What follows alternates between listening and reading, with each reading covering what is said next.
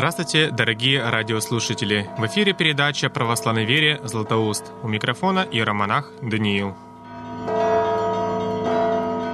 Воля Твоя, яко на небеси и на земли. В молитве «Отче наш» мы просим о том, чтобы воля Господня на земле исполнялась так совершенно, так же послушно, так же скоро, так же беспрепятственно, как она совершается среди чинов ангельских. Вот как сказано об ангелах, послушных Господу, «Творяй ангелы свои духи и слуги своя пламень огненный». То есть бесплотные духовные силы Бог делает своими посланниками, ангелами, а пламенищи огнем любви к Богу, архангелов, соделает своими слугами. Это возможно лишь благодаря свободному согласию послушных Богу духовных сил всеценно подчиняться Ему.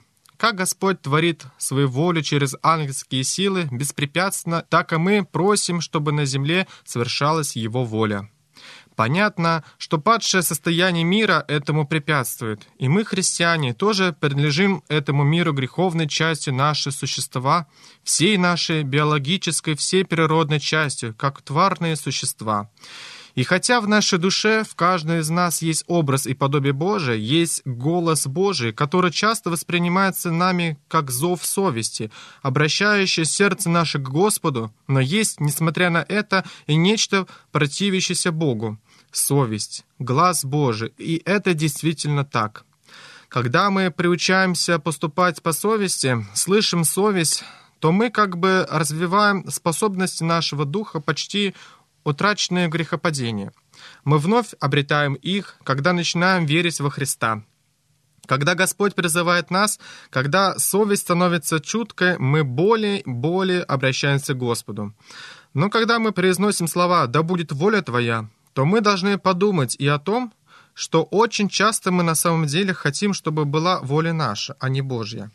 Как часто мы выбираем свое и пренебегаем Божиим. Вот о чем мы должны всегда помнить и сокрушаться. Понятно, что здесь речь не должна идти о пустяках, вроде такого вопроса.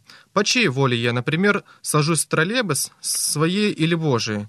Мы должны обращаться внимание на самое главное. Что мешает нам, что в жизни нас мучает, что составляет нашу проблему.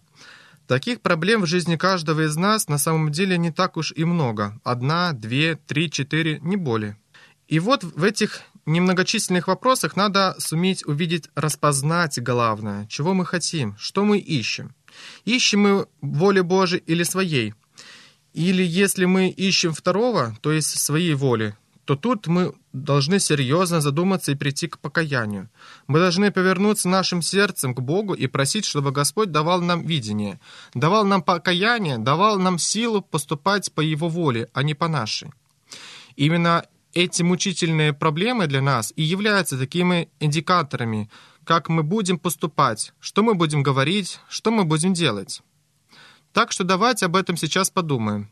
И на исповеди всегда будем беседовать, пусть каждый постарается немногие проблемы принесем Богу, и вместо подумать, помолиться о том, какой может быть найден выход. А на сегодня с вами я прощаюсь. Берегите себя и своих близких. С вами была передача «Златоуст» на радио России. До новых встреч!